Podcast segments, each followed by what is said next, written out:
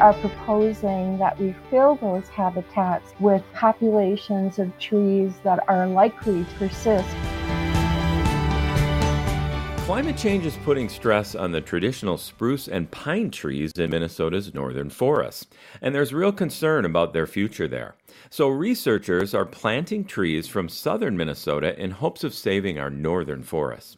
It's called assisted migration, and University of Minnesota professor Julie Etterson studies that.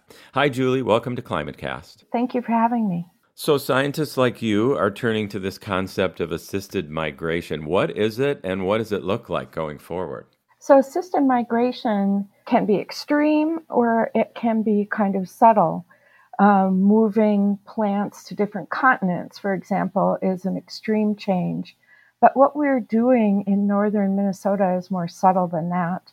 So we are simply moving native plants that already occur in northern Minnesota uh, further north. So we're sampling from around the Minneapolis area or somewhat further south, and then planting them into northern forests just to catch them up with the amount of climate change that's already occurred.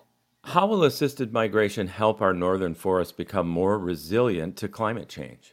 As climate changes, some of the populations that are growing on the landscape are being weakened by the summer droughts especially, and that makes them more susceptible to native and non-native insects, and that's really leading to a decline. And so rather than having empty habitats where trees are dying off, we are proposing that we fill those habitats with populations of trees that are likely to persist as climate changes around them. Through that mechanism, we're able to help transition our northern forests into a species composition that is more resilient into the future. And how did you and your team identify the tree species that can adapt well to forests in northern Minnesota in our changing climate? Part of the way we determined that was just by looking at how much climate change has already happened on the ground.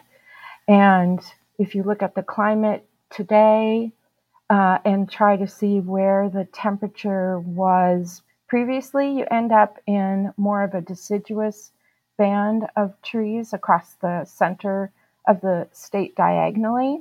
So we're thinking about those species that are already well adapted to warmer, drier climates.